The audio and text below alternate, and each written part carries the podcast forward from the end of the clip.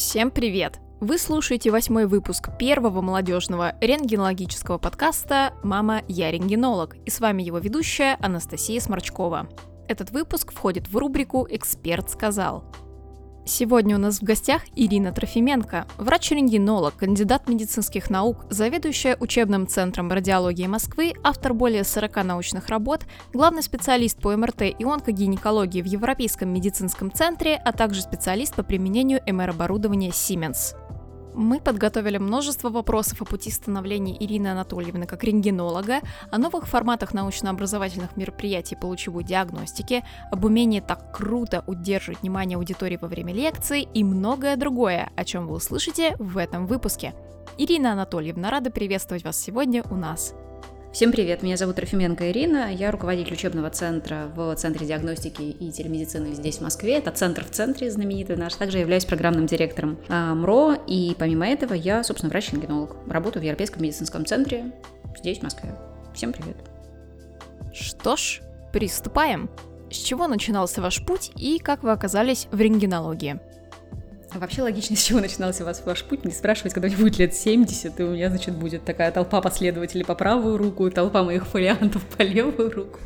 Значит, почему я оказалась в рентгенологии? Я из медицинской семьи, и опций, куда мне поступать, собственно, не было. Моя мама рентгенолог, мой отец хирург-травматолог, ортопед, и тут путь был один совершенно, это был медицинский университет. А, примерно, наверное, к четвертому курсу я поняла, что прекрасная пропедевтика, внутренняя болезнь и все, что сопровождается длительными разговорами с пациентов, я бы не хотела посвятить всю свою жизнь этому. Я думаю, что очень многие начали свой путь в рентгенологии, повторяя ваши слова, именно таким образом. То есть мне не хотелось идти во внутренние болезни, я подумала о том, что хирургия может быть хорошим выходом. Как только сообщила об этом своим родителям, следующие три месяца лета я провела, ассистируя отцу, а он, напоминаю, травматолог, за различными э, интересными операциями. И когда ты смываешь с лица костный мозг, тоже потом думаешь, что, наверное, это не профессия твоей мечты, и следует заняться чем-то другим. Примерно по тем же грифам прошло мое кратковременное, но яркое увлечение судебно-медицинской экспертизой. Это оставалась, собственно, эндоскопия, лабораторная диагностика, которая из-за тоскливости, я извиняюсь перед Федерацией лабораторной медицины, это, безусловно, очень интересная специальность сейчас, как я уже понимаю, но тогда на, в, на старших курсах вуза мне этого не казалось. Ну и, собственно, была лучевая диагностика. Тогда, кстати, на Дальнем Востоке поставили, точнее, в Приморском крае поставили первый магнит, это был МРТ низкопольный, китайский, с индукцией по поля 0,0,0 много, то есть там где-то было 0,15 Тесла. Конечно, как я сейчас понимаю, там в целом угадывались контуры каких-то биологических объектов и не больше, но это было потрясающе увлекательно. Я там работала лаборантом на вот, собственно, старшем курсе, старших курсах, 5-6 курс. И это было так круто. Во-первых, собственно, коммуникация с пациентами занимала не так много времени. Во-вторых, это было что-то связанное с технологией, то есть там нужно было делать какие-то настройки. Там вообще бесконечно, это как Жигули, там бесконечно надо было делать какие-то настройки, которые ничего тебе не гарантировали. Но это было очень круто, и я решила, что да, вот медицинская визуализация, это оно мое. Какие направления в рентгенологии вы пробовали, но они вам не зашли? Я не могу сказать, что я прям вот пробовала и не зашли, но что не, не, не возбуждает во мне никакого внутреннего огня, это, например, визуализация сердца и сосудов. Может быть, я просто не сталкивалась с какой-то клинической ситуацией и с э, клиницистами, которые вот бы, ну, мне, меня в этом заинтересовали. Ну и, наверное, легкие. Я понимаю, что это бесконечный мир, очень интересный дифференциальный диагноз, но у меня прям тоска начинается, когда я смотрю на вот эти однотипные узелки, и когда мне кто-то рассказывает, что там вот эти вот перебронхиальные, эти перепаровазально, то здесь мой мозг отказывается как-то вступать в коммуникацию, поэтому, наверное, вот эти две зоны. Вы заведуете учебным центром. Что вас мотивирует на эту работу? Ну, это очень сложный вопрос, потому что, во-первых, э, работа в учебном центре – это работа мечты.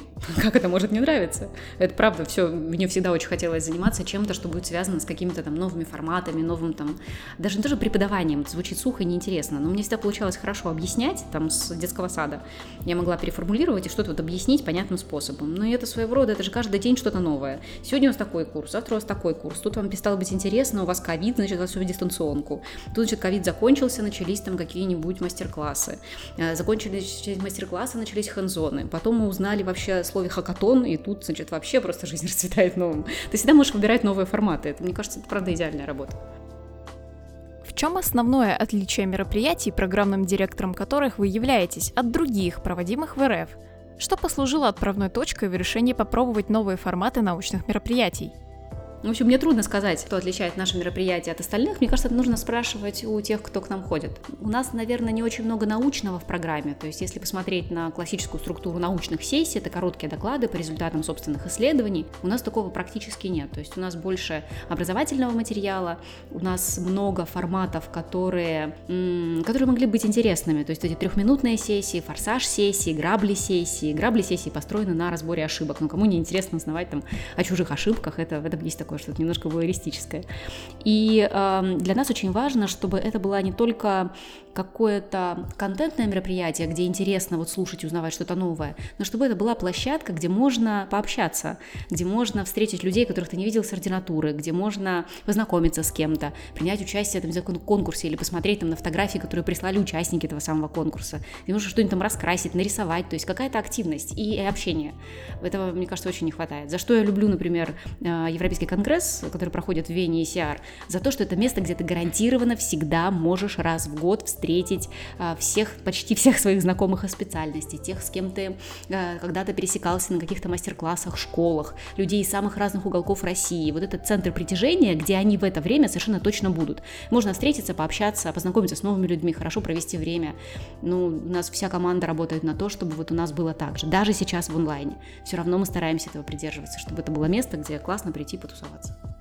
Как, на ваш взгляд, аудитория воспринимает новые треки вроде грабли сессий?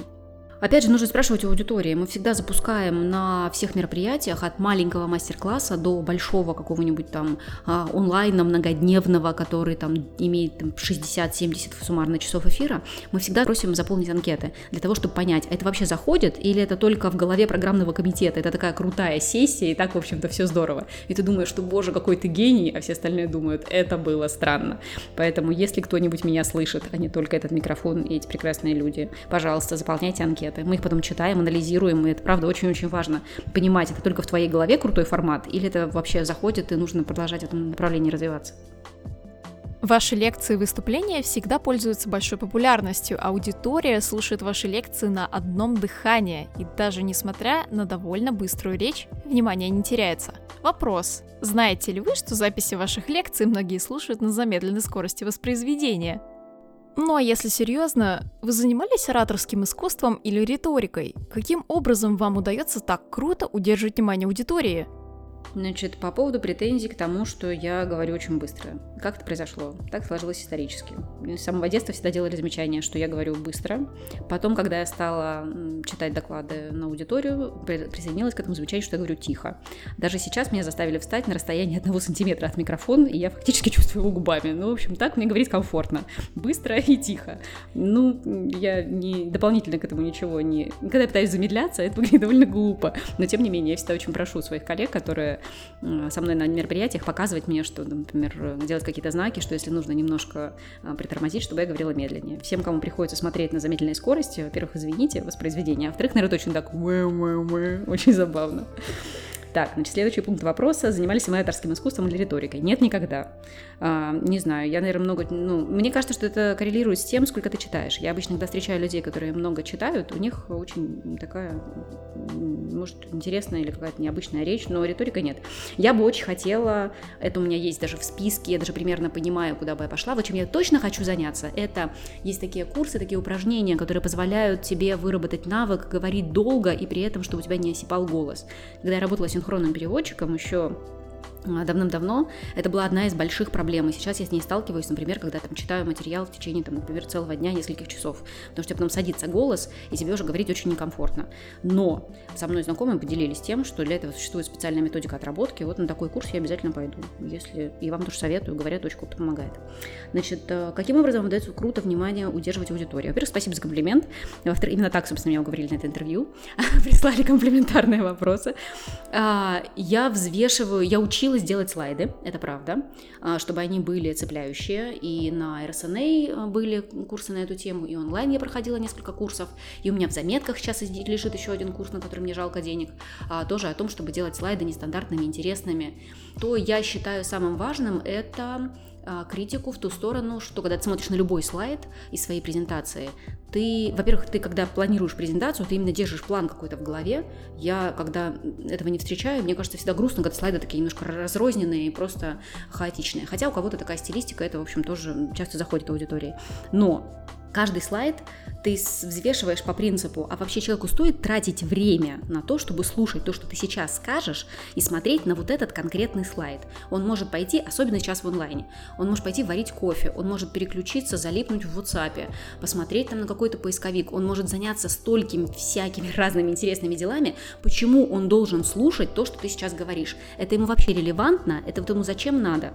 И если такой простым, простой критикой отбирать все, что ты говоришь, и просто отсеивать все, что не нужно, и просто показывает то, какой ты замечательный эрудированный спикер, или сколько воды ты можешь налить, или сколько пациентов на эту тему ты посмотрел, и вот еще одна картинка, которая это иллюстрирует, или это мое любимое, а вот это я сейчас просто пролистаю, да, и как бы пойду дальше. Ну вот ты понимаешь, что это нечестно по отношению к аудитории, это неуважительно. И для меня это очень важно, чтобы все, весь контент, который я даю, он был максимально честным и уважительным по отношению к тем, кто тратит свое время на то, чтобы зачем-то слушать меня. Это правда.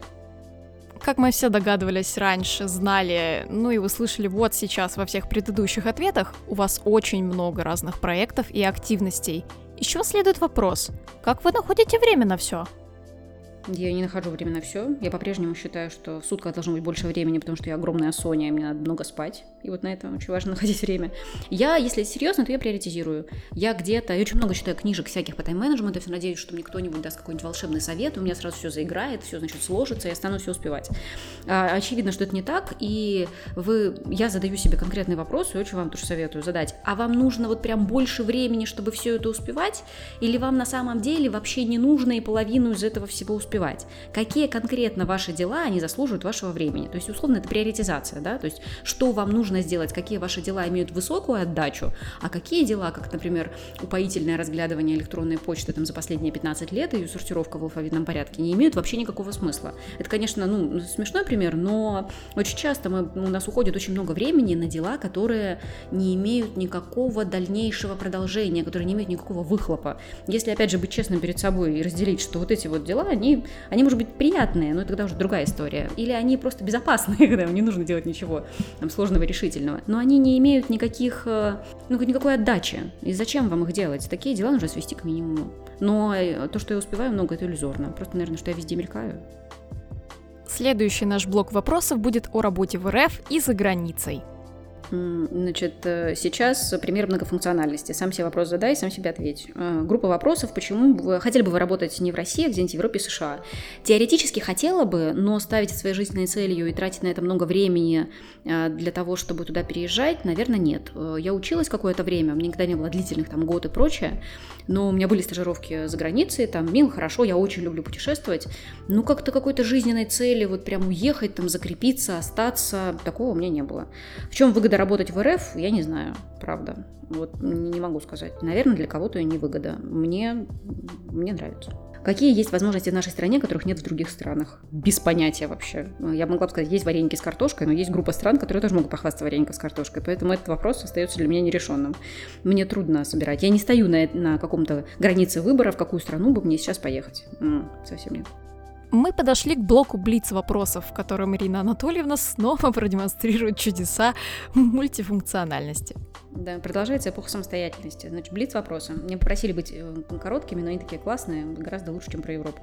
Значит, что вас больше привлекает? Непосредственно работа врачом, обучение или организаторская деятельность? Точно не организаторская деятельность. Я самый слабый организатор у нас в компании. Правда, вот управленческая история, это не моя. Я хожу на разные курсы по управлению, и там, мне кажется, просто просиживаю место и занимаю чье-то. Непосредственно работа врачом, да, конечно, быть рентгенологом это круто. Я никогда не хотела управлять отделением, мне кажется, это больше такая менеджерская история, безусловно, заслуживающая уважения, очень сложная, но совсем другая. А врачом работать, особенно когда есть стационар, особенно когда есть консилиум, вот это то, что я очень ценю сейчас в том месте, где я работаю. Возможность собраться на консилиуме, разобрать пациентов, поговорить с нейрохирургами, поговорить с химиотерапевтами, это очень круто. Обучение, да, мне всегда хотелось заниматься, мне кажется, что это у меня хорошо получается, это доставляет истинное удовольствие. Когда мне скучно, и я, например, в самолете лечу какой-нибудь длинный перелет, перелет, я могу писать программу несуществующей конференции, то есть на ту, на которой у меня нет спикеров, на ту, которая у меня может никогда не появится, но это форма развлечения. Вот, не бросайте слушать после этого, там еще будет немножко много адекватного. Так, три самых впечатляющих фиаско в вашей карьере. Не то чтобы как-то выстраивала карьеру, то есть нельзя сказать, что вот я там хочу к 25 годам там стать кем-то. Я не доктор медицинских наук. По мнению моей семьи и многих моих знакомых, это является безусловным фиаско, потому что это даже как-то неприлично. Я кандидат медицинских наук. Это их не успокаивает. Ну, в общем, здесь. А потом вся моя академическая карьера, точнее, ее полное отсутствие, как вы понимаете, если вы посмотрите на мой индекс цитируемости, то его нет. Потому что вот это тоже абсолютная фиаско. А, оно не то чтобы я как-то стремилась в этом направлении, но был какой-то период, когда я еще работала на кафедре, когда мне это было интересно. Ну, в общем, и у меня как-то это не получилось, и рвение у меня это исчезло, когда есть возможность сделать классные конференции, образовательные курсы, кому интересно научные исследования.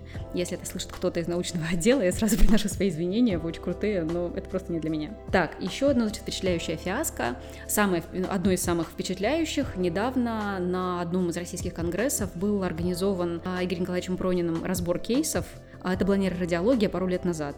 И мне достался онкологический кейс, и я на тот момент, мне кажется, что уже получила диплом Европейского совета по нейрорадиологии, и я прекрасно перед полным залом завалила этот кейс, потому что накрутила его гораздо более сложным, чем он был на самом деле. Я до сих пор помню этот кейс, спасибо за него большое, он оказался гораздо проще, чем я думала, но моя неукротимая фантазия, в общем, посадила меня в большую глубокую лужу, это было очень прикольно. Мне кажется, нам иногда надо туда садиться, чтобы понимать, как, что мы не так велики, как думаем. А, три основные ошибки, которые нужно сделать молодому рентгенологу. О, вот это я прям могу долго рассказывать. Значит, а, по моему глубокому убеждению, есть такой прекрасный график, я вот прям готова подписаться под каждым его пикселем. Когда вы на оси X откладываете время, а, то есть опыт, и на оси Y вы откладываете самоуверенность. Вот когда ты только начинаешь заниматься лучевой диагностикой, я думаю, что все уже либо прошли, либо пройдут через это, ты в какой-то момент уже так много всего видел, ты так много всего начитал, тебе так все легко дается, просто твоя уверенность, она в небесах. Начинаешь писать гистологические диагнозы, там хондросаркома умеренно дифференцированная, настолько упиваешься собственной крутостью, и вот это первая грабля, на которую ты наступаешь. Потому что, естественно, половина из твоих поставленных диагнозов просто смешит клиницистов, вторая половина не соответствует действительности. В общем, это грабли, но они очень важны, их, безусловно, нужно пройти, потому что, ну, все лучше, чем быть безразличным. На следующем этапе ты понимаешь, что половина твоих диагнозов смешит клиницистов, вторая половина твоих диагнозов ни разу вообще не соответствует действительности. Ты, набирая опыт, понимаешь, что все, что угодно, может выглядеть как все, что угодно. И твоя уверенность, она просто стремится к нулю. Ты боишься написать, ты ставишь в диагноз просто всю нозологию, нозологию, которую ты знаешь, начинаешь писать заключение. МР-картина соответствует структурным изменениям, что может отражать как воспалительный, так и дегенеративный, метаболический, травматический хронический опухолевый процесс, тебе кажется, что ты просто никогда в этом не разберешься, и, в общем, тут демон отчаяния к тебе близок.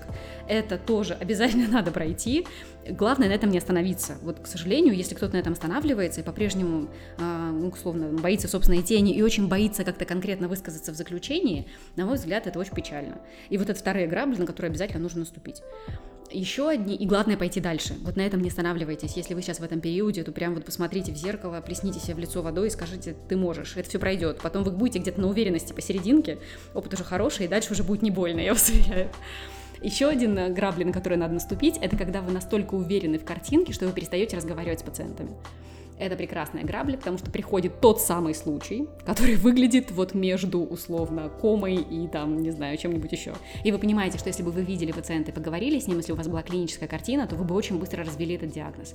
А сейчас вот замыкаться на картинке, это тоже, в общем, не очень хорошо. И еще, наверное, в отношении, для меня это, правда, очень актуальный вопрос, вот этого застревания, когда мы не хотим быть конкретными, мы не хотим брать на себя ответственность за какое бы то ни было заключение. Я когда-то на одном из европейских конгрессов а, услышала или прочитала где-то на слайде фразу, которая мне очень отозвалась. Это о том, что ты сам принимаешь выбор, ты хочешь никогда не ошибаться или всегда быть бесполезным.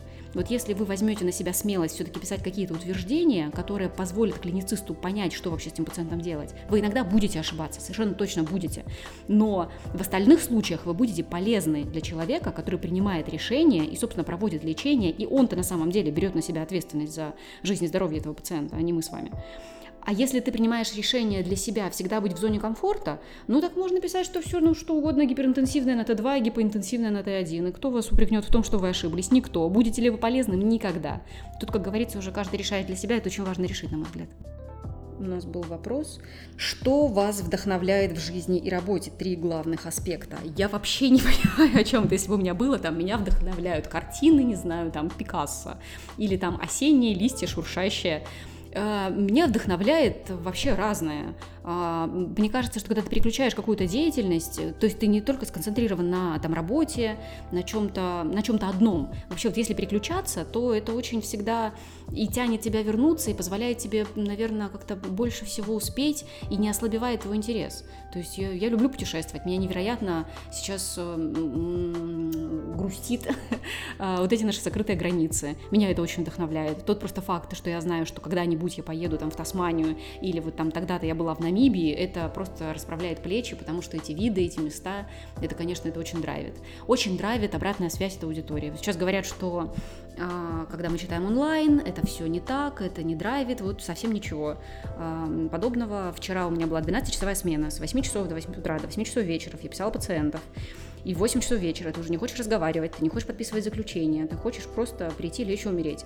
И я подключилась к вебинару, это вебинар с разбором домашнего задания, который сейчас нашел на курсе, и я просто зависла с тем, что насколько живой чат, насколько они писали, реагировали, благодарили, давали там шквал цифровых аплодисментов.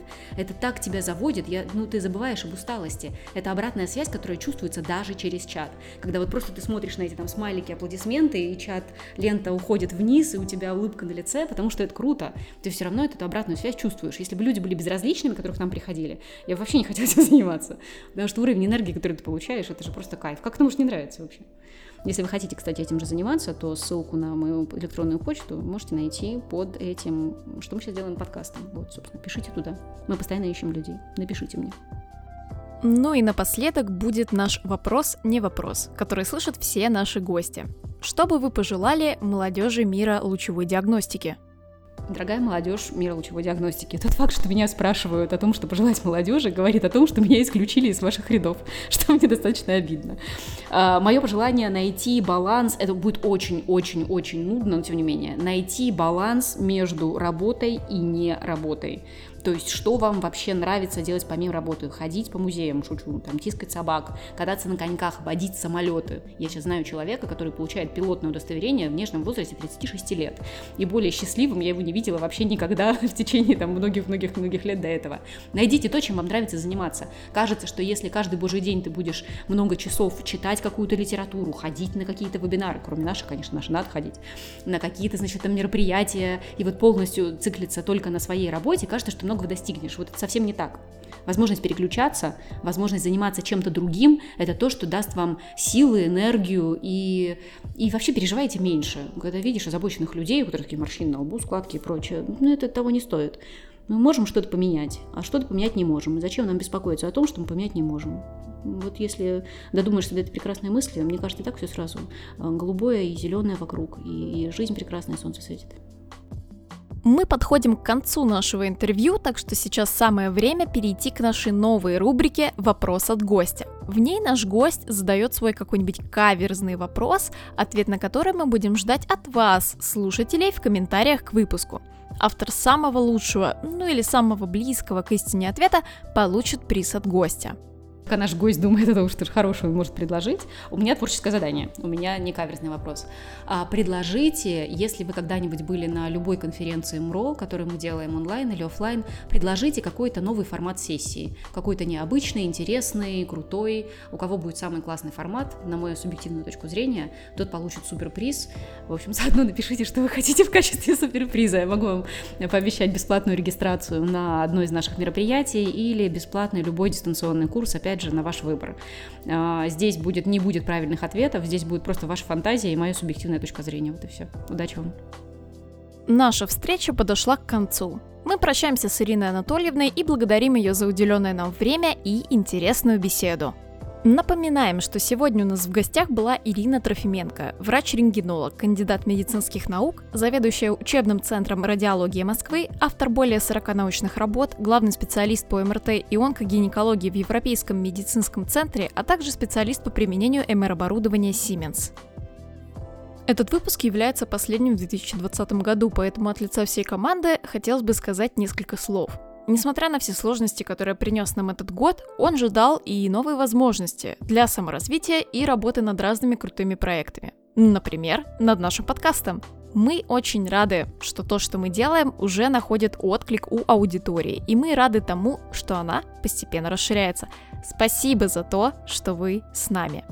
В наступающем 2021 году мы хотим пожелать вам энергии, профессионального и творческого вдохновения. Пусть в новом году любые испытания, которые могут оказаться на вашем пути, будут пройдены легко. Оставайтесь с нами и в новом году. Если вы хотите присоединиться к нашей команде, у вас есть идеи для улучшения подкаста, или вы знаете, какую тему точно нужно осветить, смело пишите по адресу, указанному в описании. Над выпуском работали Анна Гончар, Анастасия Сморчкова, Ирина Бек, Александра Крысанова и Лия Абуладзе при поддержке команды Виктора Гамбалевского и Алексея Петрякина. До новых лучистых встреч!